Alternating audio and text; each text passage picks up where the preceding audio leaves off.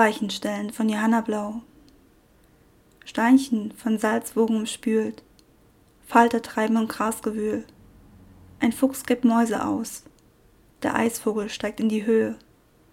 Elemente schaukeln mich in einen Schlaf der hundert Seelen, sie umkreisen mich, öffnen die Nachtpforte.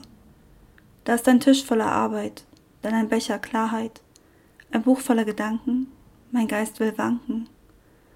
Ein Mann, der an meine Seite schlich, reifende Blicke und Wünsche. Nach Nähe und Ferne, merke wieder, ich reise gerne, woanders Augenblicke sammeln, dem Sommer die Weichen stellen.